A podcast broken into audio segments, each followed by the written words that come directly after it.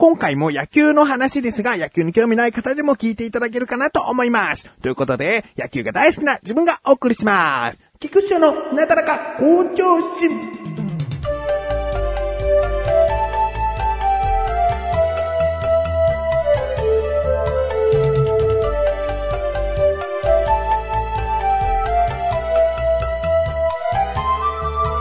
あの、前にですね、横浜スタジアムに行って、オープン戦を見てきましたという話をしたんですよ。で、そこで、うん、まあ、野球自体のお話、観戦した時のこの気持ちとかなんかそういった話をしたんですが、一つね、まあ、エピソードがありまして、あの、気になったことがあるんですよ。で、これ答えがないというか、どういうふうに締めくくるのが正しいのかというものはないと思うんですけれども、あの、自分は最初、あの、比較的、うーん、グラウンドに近い場所で見ていたんですね。で、選手たちも目の前を通るから、とても興奮する場所なんですけども、この子供たちが、だいたい平均年齢で言うと、小学校4年生、5年生ぐらいの子供たちが、えー、前にこう、ずらーっと並んでですね、試合が始まる前に、何々選手みたいな風に声をかけたりするんですね。うん。で、一番多い声援というか、選手に対する言葉が、ボールちょうだいなのね。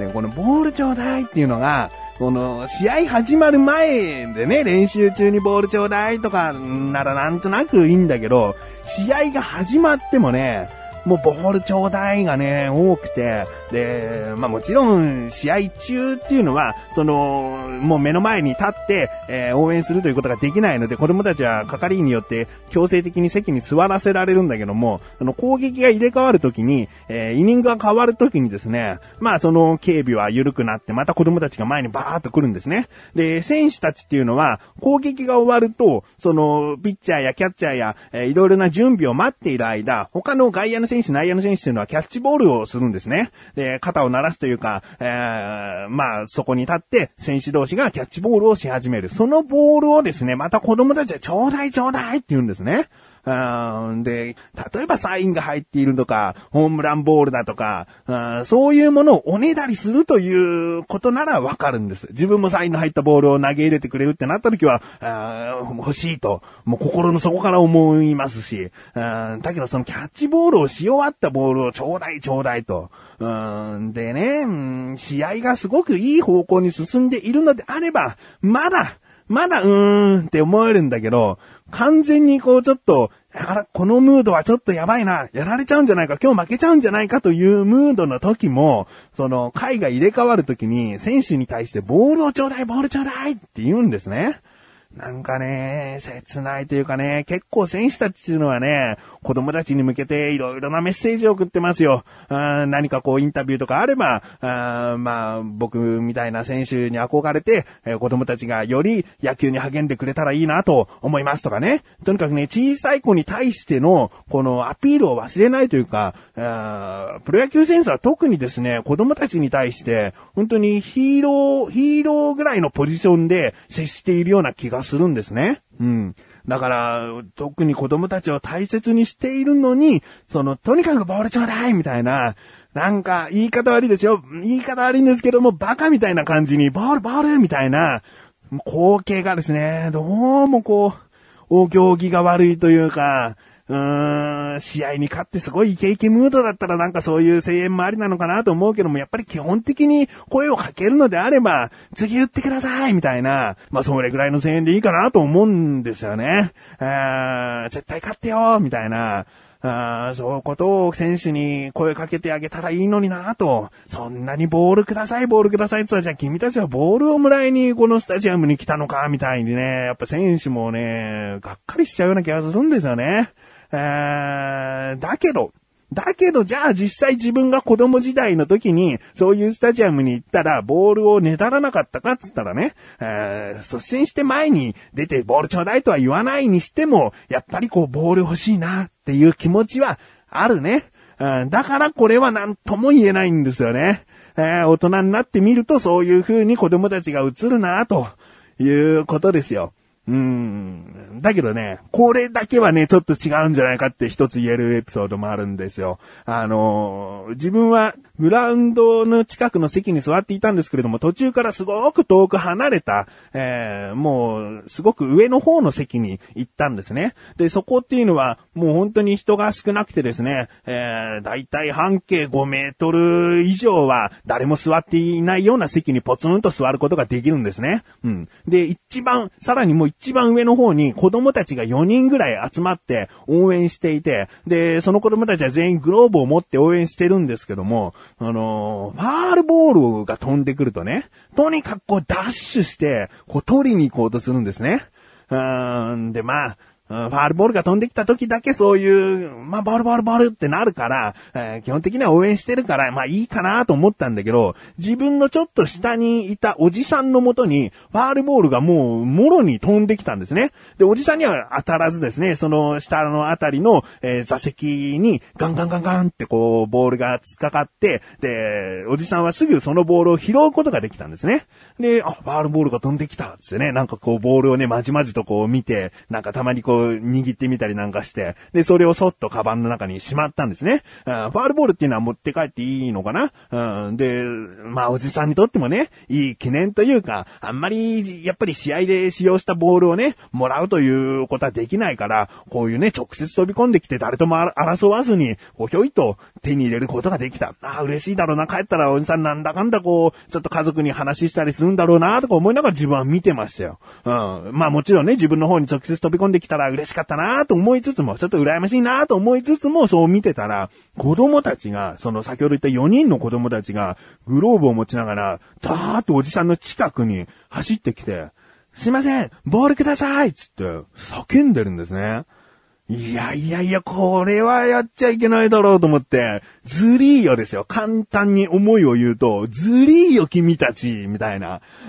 で、おじさんは、一瞬子供たちの存在には気づいたんだけども、もう目を合わさずに、で、一回もうカバンにもしまったから、そのまま試合観戦をして、白を切るというか、もう聞こえないふりをし続けたんです。うん。で、自分はそれを見て全く嫌な感じはせずにですね、いや、絶対持って帰りたいもんね、おじさんね、っていうね。あいい、もう絶対にあげなくていいよ。ここでなんか子供になんかかわいそうなことしたななんて後悔する必要はないと思って。で、子供たちはね、まあそれでも1分ぐらいはずっとおじさんに向かって、で、まあ直接ね、目の前に立ってじゃなくて、ある程度5メートルぐらい離れた位置から、おじさん、ボールくださいつって。すいません。よろしかったら、ボールいただけませんか？とか言ってね。そこの敬語とかいらねえよとか思って。あー、ずるいね。もし自分のもとにそんな子供たちが来たら、まあ、こう嘘つくなと思ったのが、まあ、おじさんにも息子がいてね、息子にボール見せてあげたいんで、ごめんねって絶対言うね。ああの、本当に。でも本当にボールをね、持って帰りたいのに、子供たちにかわいそうなことをしたと後悔したくないから、こう渡してしまったという方ね、何人もいると思うんですよね。いや、ずりーよ、子供たち。ああ、あの、やっぱり基本的には、基本的には野球の試合に集中しよう。あそのことだけは確かだと思う。うん。皆さん、何のポッドキャストを聞いているのですか？ん？僕らじ僕らじとは最近気になったものや好きなものをパーソナリティが面白おかしく語っていくという作業用 BGM の最近になる僕たちラジオのことじゃないですか週1で配信ぜひ聞くべしさあ、コーナーに参ります。辻力80%。このコーナーは日常にある様々な疑問や質問に対して自分で調べ自分で解決していくコーナーでもあり、リスナーの方からのご相談やお悩み解決していくというコーナーです。今回もメールが届いております。ありがとうございます。なかなかネーム、ライムスカシさん。本文、翔さん、こんばんは、こんばんは。今回も疑問があってメールしました。いつもありがとうございます。風邪をひいたり、今の時期だと花粉症の影響でティッシュが手放せない頃鼻水が出るときありませんか？そこで疑問です。あの鼻水はどこで生まれてどういう成分が含まれているのでしょうか？また、あれだけの鼻水を出すということは、やはり体から水分は失われているのでしょうか？翔さん教えてください。お願いします。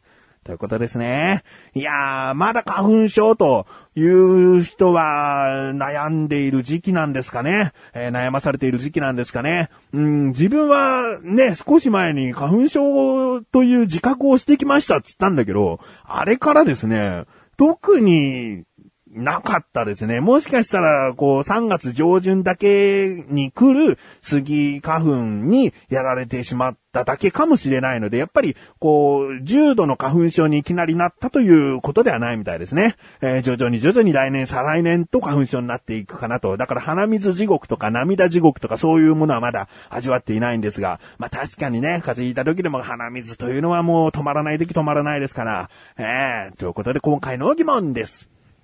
鼻水はどこで生まれてどういう成分が含まれているの？ですね。調べてきました。ここからが答え。鼻水というのはですね、まず微線、杯細胞などから分泌された粘液、そしてですね、血液からの浸出液などの混合物であると。うん。あの、自分は違う番組で涙は血液でできているなんていう話を聞いたことがあるんですけれども、鼻水も血液からの成分が含まれているということなんですね。うん。で、まあ、えー、成分としてはですね、大体もうほとんどが水分だそうです。うん。で、その中の大体約3%ぐらいに糖タンパクという成分が入っておりまして、で、この糖タンパクという成分にウイルスや細菌をやっつける抗体や酵素が含まれていると。うん。で、その鼻水の発生する理由というのは、まあ、大体予想はつくと思うんですけれども、通常の時もですね、普通に呼吸をしていますと、その気道の粘膜を病原菌から保護するために常に分泌されているものなんですね。だけど通常はもう無意識のうちに鼻の奥へ奥へとこう流れていくので、もう気づかないうちに、えー、まあ鼻から食道を通ってもう飲み込んでしまっているということなんですね。しかし、風邪をひいたり花粉症という場合にはですね、もうそういった鼻や喉に付着した病原菌や花粉を殺菌して、えー、洗い流すために大量の鼻水が分泌されると。で、それがですね、もうさすがに飲み込む以上の量になってしまうということで、鼻から溢れ出てくるんですね。うん。まあ、こういった理由で鼻水はずっと出てくると、だから花粉症の方からすれば花粉がもう空気中にある限り、どんどんどんどん出てくるということになってしまうんですね。で、あれだけの鼻水の量、果たして一体どれぐらいなのかと申しますと、意外や意外、1日でだいたい多めに言ってもですね、100cc 程度らしいです。うん。あのね、結構もうこんなに鼻かんでティッシュが大量に積まれているんだから相当な水分だと思うかもしれませんが、実際水分だけを抽出すれば 100cc 程度らしいです。うん。なのでまあ水分失われるといえば失われているんですけれども、うん、普通にこう喉が渇いたから水を飲むというぐらいの水分補給で十分こう、まあ脱水症状ということまではいかないということですね。うん、いかがでしょうか、ライムスカッシャン。まだ花粉症の方には辛い季節なのかもしれませんが、徐々にね、えー、5月、6月と楽になっていくと思いますので、どうか、えー、耐えて、自分もそんな風に一言のように言っていられなくなるとは思うので、えー、頑張っていきましょう。メール、ありがとうございます。こういった感じで日常にある様々な疑問や質問の方をお待ちしております。投稿よりなだらかご助手を選択して、どしどしとご投稿ください。以上、自力80%でした。エン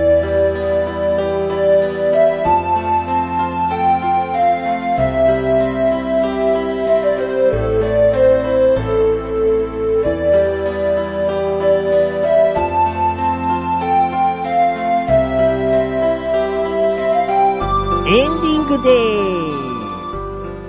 自分の家にはですね、野球のボールが1個あります。うん、これはですね、兄が買ってきてくれたんですね。いつしか、この今年の話ですけれども、兄が横浜 DNA ベイスターズのキャンプの方に直接行った時に、その、自分は中村のり選手が好きなので、中村のり選手のサインもらってきてよつったら、そのボールだけお土産にくれて、どうやら兄はこのボールだけは買っといてくれて、のり選手に会えたらそのボールにサインをしてもらおうと思って買ってくれていたんですね。うん。だけどまあ、タイミングがなかなか合わずサインはしてもらえなかったんですけれども、その買ってきたボールだけは、こう、持っておりましてね。で、自分にとっても今、これは宝物となっております。うん、まあそれだけね、なんかこう、ボールを手に入れているとね、なんかね、野球ファンとしては嬉しいもんですね。うん。なので、子供たちの気持ちもわからんでもない、わからんでもないが、もう少しこう、手に入れた経緯をさ、もうちょっとこう、喜ばしいものにしようよ。ね、くださいっつってキャッチボールしていたボールをもらうファールボールをおじさんが手に入れたのに、それくださいっつってもらうそのボールが果たして